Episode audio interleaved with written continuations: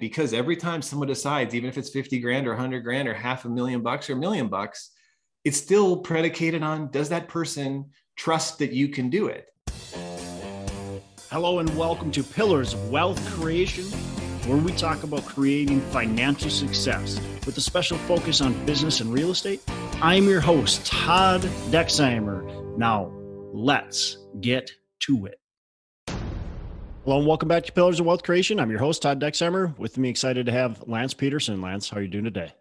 Doing good, man. How are you doing? I'm doing fantastic. Uh, a little bit about Lance. He's worked in the middle real estate uh, space for more than thirteen years, helped over one hundred eighty entrepreneurs, architect, pool investment funds. He's passionate about the power of transparency, which we'll dive a lot into, uh, in building trust between sponsors and investors. Um, He's the founder and managing partner of Verivest, which uh, we'll, again, we'll dive a lot into. I want to talk about a lot about what Verivest is and does.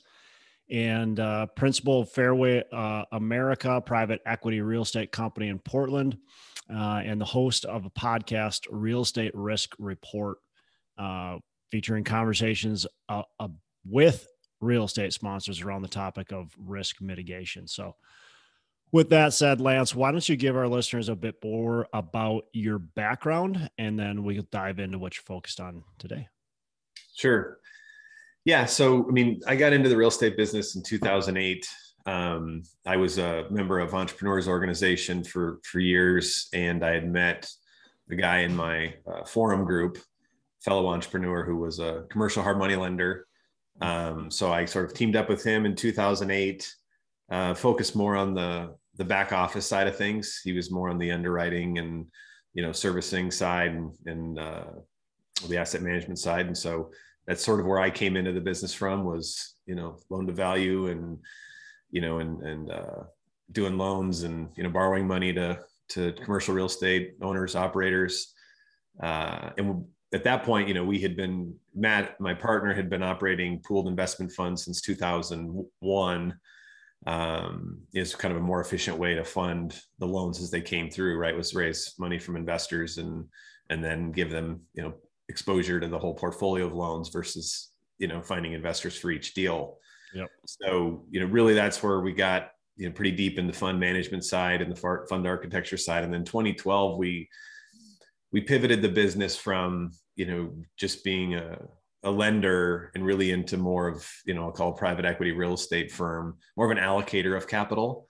And we realized, one, there's a lot more upside in, on the equity side of the equation. And two, you know, you just saw sort of a, an unmet need in the market, right? For, um, you know, more sophisticated investors who understood some of these, you know, sub-institutional real estate investment strategies. You know, these deals are too small for the institutional investors to come down into. And at that time, you know, the JOBS Act was sort of just a, um, you know, sort of something on the docket. And uh, we saw that coming as well. And, and that, of course, sort of took hold in uh, September of twenty thirteen. So really, that's where we sort of jumped in and and, and got into the game and started um, advising real estate guys around the country who were looking to, you know, uh, turn up uh, and launch a, a pooled fund, whether they were, you know, buying multifamily properties or once again, doing, you know, doing loans, you know, hard money loans, fix and flip loans, those sorts of things. And we created a diversified fund ourselves uh, that our investors could, you know, allocate capital into that would give them, you know, broad exposure to these various people we worked with, whether they were lending funds or once again, multifamily deals or retail deals. And, uh, and the accidental business sort of formed out of that was what is now referred to as Verivest. So we learned quickly that, that this back office thing is a big issue and a bit of a, um, you know, the reporting left much to be desired. Right. And so if the downstream, you know, deal sponsors and, and uh, real estate entrepreneurs couldn't get the reporting done, we we couldn't do the reporting at our fund level. So we started offering it as a as a service to those we worked with, um, really more for our selfish needs so that we could actually, you know, get the reports on time. And that turned into a, you know, a full-fledged business, sort of the accidental business, uh, where, you know, we were doing all the accounting and bookkeeping and, you know, fund administration for, you know, people all around the country. So, you know, fast forward to to uh, twenty twenty-one, you know, we've got two point two billion plus in assets under administration, and, you know, clients all over the country that we're, you know, doing all the middle and back office administration for. So that's kind of where my roots came from, was just more that back office, you know, the accounting stuff, getting all that reporting sort of nailed down, and, and, uh, and that's sort of, you know, my, my bent on things. And, and obviously we've got some other things we've done along the way that we've learned that I'm sure we'll talk about. Well, let me just make sure I understand exactly where you were. So, so you were, and maybe still do, you were raising a, money through a fund, and you guys were taking that. Were you then allocating that money to different lead sponsors? Is that how it was going? Yeah, exactly. So often what would happen, right, is someone would engage us to say, hey, we want to do a fund, um, you know, to buy multifamily properties, mm-hmm. but we don't, we're syndicating our deals one at a time with friends and family, and we kind of want to make that leap. So they'd end up paying us a fee to sort of help them architect and go from not having a fund to having a fund. And then what we would typically do is say, hey, we'll be your lead investor. We'll invest a million bucks into your fund. In exchange, we want some percentage of the general partnership. Yeah. Um, you know, whatever we, whatever we could do, right? Because we solved their problem. They've got a lead investor who knows what they're doing. You know, they've, they've got, you know, they can kind of get going. Um, And now, you know, out of our own fund, our investors have sourced, you know, of course, got, you know, better, better economics. They got a G P position and, and those sorts of things. And we're the ones who did all the underwriting of the sponsor and, and, you know, their deals. So, so yeah, that's sort of how we got into it, was just realizing that, hey, people need money and they've got deals and we know what we're doing and we can underwrite them and vet them. And yep. Yep. Yeah. And so you're sitting here, you'd partner with this, with this lead sponsor who's supposed to be doing their job. Yeah. And you'd, you were finding out the reporting's not quite there. The communication's lacking. Yeah. And you're having to report to your investors. So if they're not reporting to you, you can't report properly to your investors. Ultimately, yeah. it looks, it looks bad upon you, because it comes back down to, well, Lance, why aren't you communicating with us? What's going on at this property? And you're going, well, I don't know. The, the, you know, the guy in charge isn't communicating. Well, no, I, I invested because you, you know, you got it. It's, it's our problem. Right. Yeah. So we were, we were pregnant with the problem. Right. So we had to do something about it. You got it. And so that's what it was. We just realized that, hey, it's a lot of work, you know, trying to find deals, you know, you're, you're underwriting deals, and, and then not to mention the asset management and the negotiation. And, you know, there's a lot of moving parts. And so of course the piece that sort of gets neglected or is often the least mature in, inside of a, you know, a real estate investment firm is, is sort of those back office operations, right? Just the, the reporting function yep. uh, isn't very good. And it's usually because the people who started, you know, the firm were more pure play real estate guys. You know, they're deal junkies. They're, they're good at sort of negotiating and, and finding good deals, you know, not so much really enamored with, you know, accounting and all the other things that come along with it. Right. And so, um, but when you're yeah. dealing with investors, they want to see that. And that's to the investor is transparency. It's yeah. They they like the fact that you're a deal junkie. They like the fact that you're getting them deals, but they're not you, and they don't see what's happening on a day-to-day basis. So you, as as as being the deal sponsor, you might go, well, this project's going really well. Like, I don't know why people are upset because everything's going well. Well, yeah, but you're seeing it on a day-to-day basis, and their way of seeing it is through you. And if you're not communicating, you're not doing it right. Well, at least your investors think that. That's exactly right. Yeah. That's exactly right. Yeah. That's exactly right. Yeah. That, and that makes sense. And, and I get, I, I would say we do a decent job, but in it, what I would have said uh, before hearing from my investors, I would have said, we do an okay job, but we need to step it up. Yeah. Now, hearing from my investors, we do an excellent job, and the market, uh, the rest of everybody else, not everybody else, obviously, but a lot of other people are doing a bad job. And so what I'm saying, we do okay, we need to step it up. That, that must mean that other people are doing a really bad job yeah. at communicating with their investors. So Verivest, I think, is an extremely valuable uh, what you guys have created. So let's talk about the creation. Let's talk about, you've already kind of talked about why. So now let's talk about what have you guys created that helps people, that helps the sponsors, and then that helps the investor as well. Sure.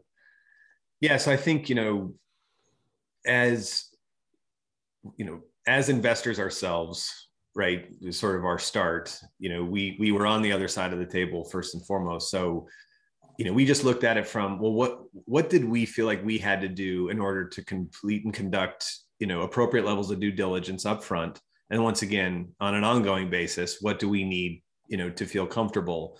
And so at Verivest, what we've really done is taken that along with all the feedback from, you know, end user sort of just, you know, garden variety accredited investors, doctors, dentists, lawyers, you know, like getting feedback from them, yeah, you know, as to what they wish they could do that they're not doing. And so it all starts at the sponsor, and so, you know, we would always run background checks on people, which of course, when you're writing seven figure checks, you know, getting the sponsor to, you know, run, you know, let you run a background check on them is not that hard, right? Running a, writing a fifty thousand dollars check, it's a little awkward. Um, it's not to say the sponsor won't do it. So at Verivest, what we do is we said, okay, sponsors, Verivest will run the background checks on you, right? And, you know, we've got criteria. So we'll go back seven years and, and if, you know, if you meet those criteria, then you can sort of be part of the, our network. So that's benefit to the investors. And now you don't have every investor asking, they can go right to your profile on our website and see, sure enough, here's their back, here's the results of their background check. These guys are good guys. And then I think the other one was, you know, sort of the track record. Most sponsors want to tell you how great their track record is. They've got a proven track record. Um, you know, from our standpoint as investors, it's always like trying to get the details of said proven track record was always very challenging. It continues to be challenging. Um, and it's, it's, it's time and it's, it's, it's laborious, right? So well, even that's they- why it's challenging, I think, because it's, it's, it's very laborious. If I think back and I'm trying to give you my t- track record, I can give you some, but like, man, if I got to write, I started from I started at a totally different spot than where I'm at now. So like tracking some of the earlier data points, that's way more difficult because we didn't keep as, you know, we didn't keep as good of books uh, at the beginning. And, yeah. and so, yeah, I could see that being very hard to get that information and talk about time consuming. I got to dig all that up. Like really? Uh. Yeah, that's right. And so we, we I looked at it like, you know, It, it's a problem in as much as, you know, you're talking with investors, and especially if you've, you know, it's a new relationship, you know, that's what you're sort of up against as a deal sponsor, is that this, the, the, the sales cycle that is so long, yeah. right? It's like just met somebody and they won't write a check for twelve or eighteen months. And the reason they don't is because of the uncertainty that surrounds yes. these issues. Yes. And so, you know, what we tell sponsors, like, listen, it is hard for to dig up. You got to dig up what you can, right? And, and us as sort of an independent third party will verify as much of it as we can. And, you know, and so on your public profile, we, once again, even if you say that here's, we bought all these houses or deals, these duplexes or fourplexes and, you know, two thousand eight, and, but I don't have the records, it's fine. We'll add it to their track record. We just won't put a little check next to it that says verified. Right. And I think that that's sort of what we're educating end user investors on, is just to understand that, you know, that is sort of just how it goes. Guys get started in the business. They're not the greatest record keepers, that sort of stuff, you know, just gets lost in the shuffle. It doesn't mean they didn't, you know, didn't do it. You know, and of course, you're looking for a little bit more high fidelity, you know, in the most more recent years, right? Like you want to see that the things that they did, but either way, yeah. from the sponsor's perspective, it's just saying, listen, just grin and bear it once, and then keep it up to date on an ongoing basis. And you basically have a living track record that's on the internet, that's publicly accessible, that people can see. So when you're out there talking to new people, you can say, well, you don't need to, you don't need to trust me, right? Just go to our profile and you can see that Verivest had it verified. So I think it ends up, once again, saving a lot of time for the L Ps or the passive investors, along with the sponsors. It's just, you're not having to wade through all these awkward conversations with these new relationships. You can just sort of get to the heart of it. Listen, I'm not a crook. I'm not a criminal. I've had what I can have verified, verified. You know, this is what we've done. You know, we've done it successfully. Here's what we're doing today. Here's our new opportunity. Um, you know, let's talk about that. Let's just spend more time talking about the merits of the deal itself, right? And our ability to execute, you know, on that business plan, instead of you trying to like hunt and peck around and figure out whether or not we're good guys or not, or waiting a year before you decide to make an investment. And I think the last piece, you know, that we got, that we do at Verivest, of course, is just realizing that, well, we're offering these back office services. So we're doing the accounting and the books and the calculations and the waterfall calcs and sending out the statements and all those things. You know, that there's, there's an oversight component that comes along with that, right? We're clearly want to make sure if we're doing that stuff that we're not sort of aiding and abetting someone who's running a Ponzi scheme. Um, you know, so as administrators, we're always making sure that the stuff that's being provided to us by our clients is legitimate. Meaning, you know, if I get a closing statement, you know, I'm going to go look on the public record, search the database, make sure this is legitimate and it isn't sort of fabricated. I mean, I want to make sure these assets are legitimate. And we've always done that. And so it's sort of dawned on me, once again, like that's the stuff we can do. Not everyone needs to have some full-blown financial audit, but what we can do is follow the money. And if we follow the money and that ongoing monitoring, so once someone invests, if we can, once again, as independent third party, you know, give greater peace of mind to the end user investor that someone independent is watching where all the money goes and is ensuring that those assets are properly titled and, you know, are real and they actually exist. Mm-hmm. It, it's, it just takes that off the table. Because what happens for a lot of investors is that they sort of wait the twelve months, eighteen months, they decide to make the investment, they're getting their distributions as they said. But even when things are going well, they're a nervous wreck thinking that this might be some sort of Ponzi scheme. They're waiting for the other shoe to fall, right? Or the other shoe to drop. And so, and that is just over and over and over again, talking with investors, that's the feedback you get. And so I've just realized like, that's just way too much friction. And of course, this is all unspoken, right? Most of these things are never being said out loud when you're in this conversation with a potential new L P or investor. They're not saying, well, you know what I'm really thinking? I'm just not sure if you're really a good guy. You seem like a good guy. I'm not really sure if I can believe you or not. And I'm not really sure if you're going to rip me off or not. You know, they're not saying that, uh, but they're thinking it. And so for us, we just see that benefit on both sides of the aisle is just, let's just remove that friction and, you know, and, and just make it easier to sort of make those connections. And then of course, from the sponsor standpoint, being able to take a lot of that administrative burden, you know, off your plate. Because I think for us, having done it ourselves, and for many of those we've talked to, building a full-blown back office is expensive. It, it, it's costly, you know, it takes time and you've got more head count to, to manage and all yep. those things. And more often than not, once again, real estate guys aren't like the world's greatest people managers, you know, all things being equal, they'd much rather not have more people to manage, let alone them be accountants who are, you know, I love them. We got a ton of them, but they're a different breed. Um, they're certainly not, you know, real estate people. So, so that's sort of the, you know, our benefit is you plug into the real estate ecosystem. I think we, we just help remove a lot of that friction that exists, especially on the capital management side. Yeah, no, that makes a lot of sense. And you're giving good, clear reports. Um, like the, the back end, I think is, is huge to have that. Most people, most investors don't have that. Um, or if they do, it just, it's, it's not, it's either not done right. It's not done well. Um, it's not done timely, or it's just a big distraction out of their business. Yeah. You know, it, um, you'd be probably better served if you're, cause a lot of people try to hack it and do it themselves. Right. That's just the entrepreneurship spirit. Like yep. we can do it all on our own. So one of your partners is, is doing all that. Maybe it's yourself is doing all that, where you'd be better served looking for deals, talking to new investors, uh, you know, managing your current deals. But yeah. instead you're sitting here trying to work on the back office stuff and you're it's just, it's, you're not doing it well because that's not what you should be focusing on in the first place. Yeah, that's right. And that's, and that's what we see when we work with our clients is that, you know, because they're not accountants and they're not, they, they think, you know, they think, I think we're pretty good at it, you know, and then us as sort of professionals, we look at it and go, uh, well, I mean, nice try. I mean, but it's, you know, is it, it, it that that's a bit of the issue, right? It's like, you don't know what you don't know. And it's yeah. the same problem. It's the same problem too, when you're hiring people, right? When you're hiring people for jobs that you don't really understand fully yourself, right? Like, how do you know if the person you're hiring is any good or not? Um, you know, it's, it's, uh, it's difficult. And so, you know, I think for us, and it's just sort of, my background's always been sort of this outsourcing, these sorts of, you know, uh, support functions. So of course I'm just a huge fan. And I just believe, like, if it's not a core competency and you're not going to like win the day based upon how great you are at it, then it should be outsourced yeah. as much of it as you can.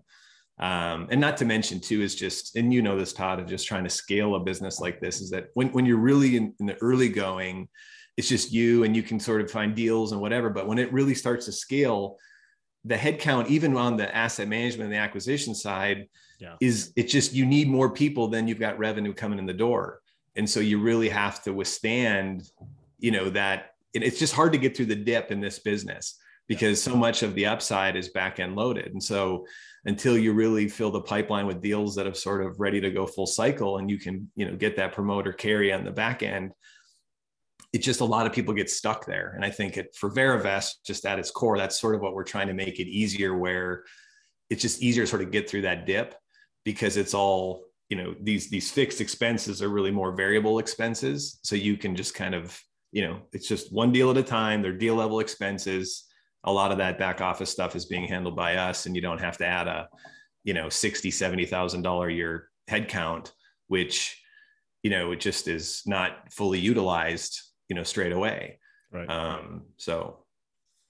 Yeah, it's funny. My, my wife is uh, marketing, her, her background's marketing, and, and she recently quit her job. And, and so she's doing some of my marketing and some of my investor relations stuff. And um, she was looking at a marketing piece for my coaching business. I do some, some coaching, uh, multifamily coaching uh, as well. And so she's looking at that, and she's like, I, I love you, but this is horrible. She's like, and that's just, that's like what you're talking about. Like, w- yeah, good try, right? Nice, nice try, but no, this isn't, this isn't it. We, we think we can do it ourselves. No, no. Like, I'm not a marketer. I can't create a good marketing piece, but you know, I tried. It just, it was horrible. yeah. yeah, that that's right. You know, and it's just, it's, it's that sort of acknowledgement of, you know, so it's it's interesting work with the guys, because a lot of the stuff we just talked about, I think on the surface, a bit counterintuitive. Um, because for most, right, when you think about, on this, you know, if you pan out, when we think about what Verivest is doing on the surface, a lot of guys just look at it like, I need to raise more money. Like, so can you help me just, you know, I need to raise eight million bucks for this next deal by, you know, you know, a month from now. Can you can you raise that eight million dollars for me? Yeah. You know, and of course, for me, my answer is no. Uh, but what I can do is help you get on a path to where we can make it easier to raise the eight million dollars. Yeah. So of course, that's not what people want to hear. Um, and because well, a lot of everybody it is, wants it right, right away. Nobody wants, nobody wants to take time to get there. What are you kidding me, Lance? I mean, why do you yeah, want well, to take time to get there? That's right. This is an amazing deal. Don't you understand? Yeah. Yeah. Yeah. Dude, I get it. Like, I'm not saying your deal's not awesome. I'm sure it is. That's, it's great. Right. But it's but just, are you awesome? Are you awesome? And, and it's just, and are you prepared? Right. And I think that's yeah. the whole thing. It's just that, are, are you ready? Are you at a place where you are ready to raise eight million dollars when you need to? And I think that it is a bit linear in this business, you know, as you go. And I always say, it comes down to right now, how many people, you know, are in your investor database, and of those, how many of them are accredited, and how much net worth do they have? And so if in this business, if you want to make more money, you need to ultimately do more deals, bigger deals, right? I mean, it's just, that's just how it goes. So if you're committed to doing that, and you want to grow and scale the firm, and you want to make more money, it's going to require more capital. And to get more capital, it's going to require more names in your database, right? More connections. And I think that the, the, the thing that I think a lot of people overlook, or that, that there's this myth they buy into, is that is that they're, they're going to find sort of this knight in shining armor, or someone's going to come along, the, you know, sort of the, uh, the, uh, you know, it's going to be the single source investor who's just going to take care of that for them. And I think that, you know, right. the institutional investor, and I, I just spent a lot of time trying to explain to them that the more, the more, if you, if, if that did exist, you have to understand that the part person that's playing that role is going to say, without me, you can't do what you need to do. And therefore, I need a disproportionate amount of the upside for playing that role, right? And that's what institutional investors more often, that's what they represent. They want more control than you probably want to give, and they're going to charge you more. They're going to let you take less than you want to take. And so it's not a shortcut, right? And, and I've spoken with lots of guys who basically, you know, bought into that and took that capital and were miserable and felt like they basically owned a job for years and years and years. Yeah. You know, and then they realized, like, this whole raising money from high net worth people now starting to make a hell of a lot more sense. But of course, since they weren't, they were never developing the relationships, you know, they may have done a bunch of deals and they got a pretty extensive track record, but they have no relationships to show for it. Right. So once again, because every time someone decides, even if it's fifty grand or one hundred grand or half a million bucks or a million bucks, it's still predicated on, does that person trust that you can do it? And building trust does not happen overnight. Yep. Right. And so for me, I know people get this frustrated that I just get really focused in on this trust thing, but I'm like, it is the transaction. It's the transaction. How quickly can you get people to trust you? And if we can reduce the time it takes for them to trust you, then you're better off. And the more people you can get to trust you, and you can do it more at scale, you know, that's what you're after. And in the age of the internet, you know, this is, this is the future, right? Like, so now you, you can build relationships with anybody, anywhere. Yep. Right. And, and because with COVID and things like that, I mean, it's like, now we've got additional barriers between us and relationship building. And so, you know, before, and, and we learned this our, the hard way, Todd, because we spent thousands and thousands and thousands of dollars and days and days and days and days traveling around the country and the world, going places where we thought there'd be investors, and we ended up with nothing or little to nothing. You know, I think that's when we realized, like, there's got to be a better way. And of course, the answer is the internet. There's people out there that'll wake up this morning that are looking for something in particular, a deal sponsor that's doing multifamily in the Midwest, in Minnesota, in Wisconsin, in Illinois, whatever that is they're looking for. And how are they going to find you, right? Like, that's the issue, is that that in this, the beauty of, of real estate is that it's fragmented. I mean, fragmentation is a feature, yep. right? And that's that's the beauty of it. And there's only so much of it, yep. but it also means that it's that, that fragmentation is just super inefficient. It's hard to connect people that have the money with the people who've got the deals. And that's, you know, so for us, that's really that. Breaking it down step by step and, and, and looking at it from that perspective is sort of, you know, how we view it.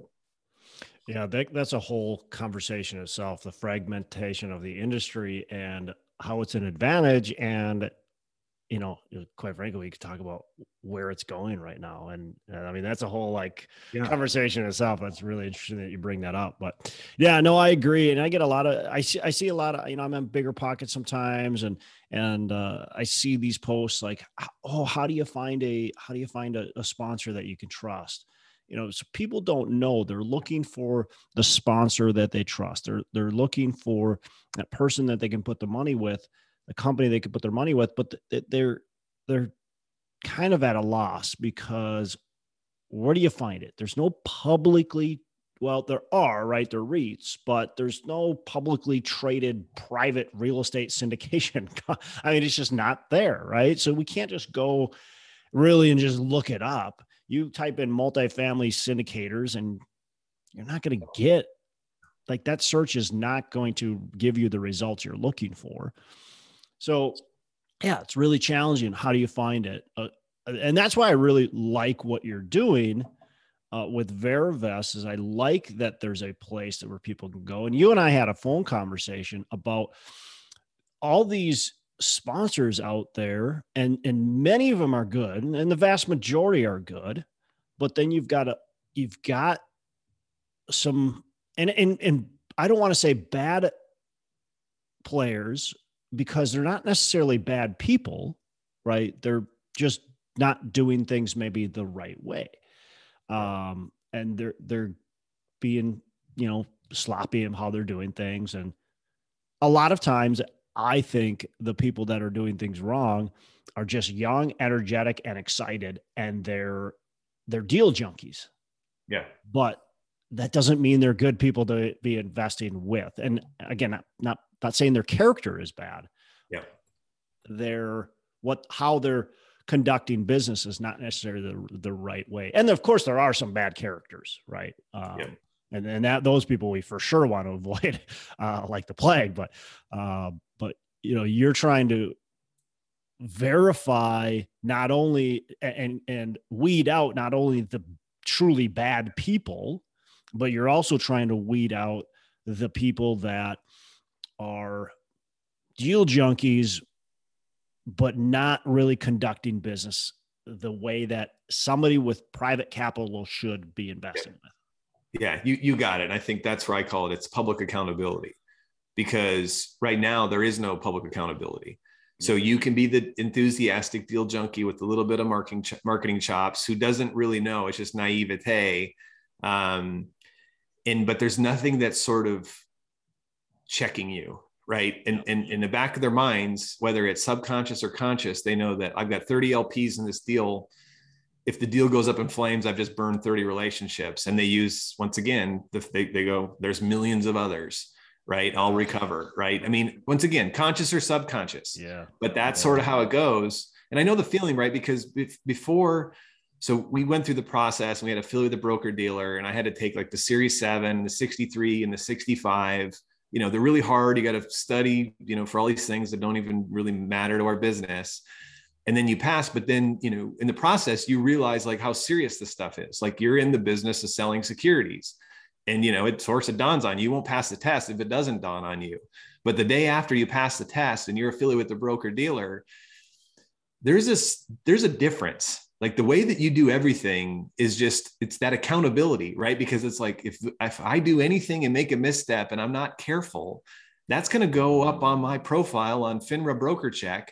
And, you know, the, my reputation is out there for the world to see. And that was one of the things that happened that made me realize that even for me, a guy who considered myself, like most do, a, a man of high integrity, right? And one who would say, I'm, of, you know, I have, I'm accountable or whatever. It's that even I found there's a different level of sort of like, okay, this is a little bit more serious. And it was that public accountability, knowing that, hey, you know, I got to be careful if I had a few beers before I jump in the car, because, you know, I get a Dewey, you know, I have to report that stuff to the broker dealer and it's going to go up on my profile or whatever. You know what I mean? Like that's not there. That's the beauty of it for many of us, is that we operate in the unregulated sort of space using exemptions from registration, but there's not public accountability. So for me, if you're the fast and loose deal junkie and you're a Verivest Verified Gold member, you know, you're going to think twice before you start doing that stuff, because those results will become more public, right? Like if you start to tank this project, we're not going to let you sort of just stick your head in the sand and, you know, and just burn thirty L Ps. You know, we're going to be like, uh, you're removed. You're no longer Verivest verified. And the world now knows that there's a problem. Um, and it's that early warning sort of indicator. And I think a lot of it is just deterrence, right? I mean, that's what we do, is the reason why we monitor and review the financials is just to keep people honest, because even Bernie Madoff didn't start out the firm by defrauding people on day one. It was only until he realized that he couldn't deliver the results he had promised that he decided that it was easier to cheat. Yeah. So, you know, I know that's how it works. I've studied many, many, many Ponzi schemes to see what's at the heart of it. And ninety percent of them, it's probably not ninety. It's probably, you know, seventy or eighty. We're just, they started out as honest people. And then they decided not to be one day, right? They decided to zig when they should have zagged. And so for, for us at Verivest, just holding people to a higher standard. And I know it's simple, like we talked about, it's just, but like we have members right now that are having trouble sort of reporting on a quarterly basis. And we're having these conversations like, you know, You, you get the badge. I mean, you get to put the badge on your website that says you're Verivest Verified Gold, but that means that, sh- that we're telling investors that you have the ability to report consistently and on time on a quarterly basis, and you're not able to do that. So you either fix it, you know, have us help you fix it, or you're no longer affiliated with us. That's just how it goes. Yeah. Because that's simple stuff, man. That should be table stakes. Yeah. You know, and that's what I mean. People, investors jump right to the performance side, but I'm like, I would love to, I wish we were at the point where it's just all about performance, but right now it's really about the basics, like communication and reporting and just the simple stuff. We have to solve those things first. Well, and that's what it's always, but that's what it's always about, right? Isn't it? It's always about the basics and the reporting and the simple stuff, because that ultimately comes down to how you end up performing in the end. And you might perform well in a market like today, where yep. everything is going up. But what happens when that market turns? It's the, it's the companies that haven't really been doing things the right way, but they've been able to get through it because of the market. The market yep. takes a twist. Now what happens? Now Bernie Madoff comes out. Yep. Right? It comes out to play, and now we got problems. You got it. So, man, um, I want to talk real quick uh, about your the uh, the other company and your podcast. Um, t- tell me about Fairway uh, Fairway America. What do you guys do? Yeah, so at Fairway, you know, that was really what you know Verivest launched out of, and so. Okay. You know, we really split these companies apart, you know, so now all Verivest, I mean, all Fairway does is just, it's an investment management company. So you're right? still doing uh, that investment side?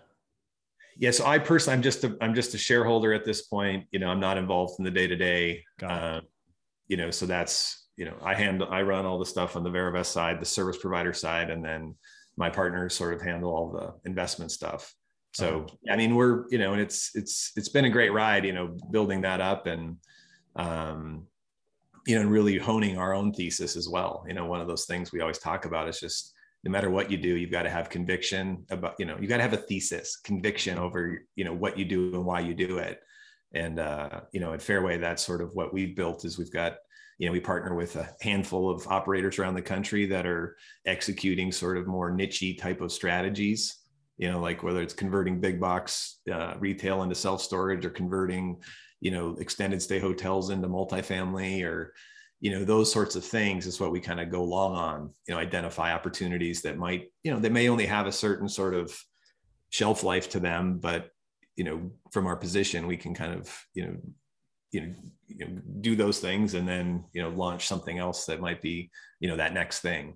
Right. Um, not sense. For everybody, you know, but, uh, so that's that side. And then the podcast really was just the, you know, I decided to do it just because I was like, okay, I, I we need to help investors become better investors, right? I need to be doing something along those lines. Yeah, is, is Verivest offering a service that sort of removes some of that uh, lift in the diligence process? Yes, but since we don't pass judgment on individual deals, you know, I felt like we need to do something to help investors become better at that part of it. And so, you know, it's, it's a little counterintuitive too, like a podcast about risk sounds pretty damn boring, but from my perspective, that's what I want investors to understand is it's all about assessing risk. So to, to think that there is little or no risk involved in these deals, you're just kidding yourself. There, if, if, if someone's going to pay you a, a double digit return for putting money into something, there's a ton of risk. I mean, once again, and it's figuring out how to assess how much risk exists and whether or not what you're being quoted is fair compensation for the risk you're taking, right? That's what makes a good investor. Um, and so, and, and the only way to do that is to really get intimate with the types of risks that exist and the various ways in which people can mitigate those. And many of the things that the things you and I just talked about, those are risk mitigants, right? Verivest and the service that we provide is a risk mitigant. We, we help mitigate the risk of misappropriation of funds. You know, we, we, We force them to report quarterly, which mitigates the risk of people sort of losing track of what they're doing and not paying attention. You know, it's all those little things that you have to sort of take into account. Um, and so that's what the podcast is all about. So it's not for everybody. You know, we nerd out on all things risk, uh, but, you know, I feel better at night when I go to bed knowing that at least I'm out there sort of trying to get the word out about, you know, how to think about risk in a different way. I, I like it. Sounds it sounds pretty cool to me. Probably probably a little nerdy too, but well, you know, whatever. I it's it's that's what I like. I like nerdy stuff. I just sent my podcast to somebody and said that's not really a real estate person. I said, you know, here's some nerdy stuff that you you may or may not be interested in. And I don't know, you know, because that's this is what I, we we love talking about this stuff, right? But not everybody. Some people are like, what is what? A, What are you talking about? I don't even know what no, you're talking about. That's what most people say when they meet me. Like, yeah. I really have no idea what you're talking about. I'm like, I, you know, I, I apologize. In fact, I had an investor the other day. He's like, I started listening to your podcast. And he's like, I've listened to, I don't know, a bunch of episodes. And he's like, he's like, I've now become really risk averse. Like now this, he's like to the point where he doesn't even want to allocate any capital. And I had to reply to him saying, okay, that was not my intention. That's not the point. Right? Like, I think you're missing the point now, you know, good for you. I mean, that you're realizing, and I think that's what he was basically saying was just that yeah. my eyes have been opened. You know, I got into it for, you know, the reward and, and wasn't paying close enough attention. And now he's realizing that there's a lot more there that you have to contemplate. Yep. And, um, you know, it's, that's not, you know, it's, it's not my intention to get people to not allocate. It's just my intention to sort of make all the participants sort of be more thoughtful about what they do, why they do it, how they do it, and, and, and having those discussions and stop trying to, you know, you know, put the rose colored glasses on and, and just pretend that everything is, is just amazing and is going to always go to plan. Cause Me, you know, once again, as you know, being in the business a long time, we have been on a tremendous bull run that's just unprecedented. But, you know, and that's great. It's great for a lot of people, made a lot of money doing it, but it's just, it doesn't mean that even in the midst of those bull runs that you should get sloppy and reckless and, and yeah. just sort of, you know, not pay attention to what's going on, because you never know when, when something's going to sort of turn. Yeah, eventually the music's going to stop, and we don't know what that looks like. Maybe, maybe it's maybe it's a screeching halt, and uh, things break like they did in two thousand eight, and maybe it's just a little bump in the road. We don't know exactly what that's going to look like, but you got to be prepared for it, and you have to understand, you know, how that that could happen, and how do we mitigate our risk so that we're not losing all our investors' capital. We're not, yeah, I just, there's, there's a lot to be thinking about when you're thinking about that. And yeah, we're on a long bull run. It's great, but eventually it stops. Eventually the music stops. Real estate always goes up, but there's always, downs.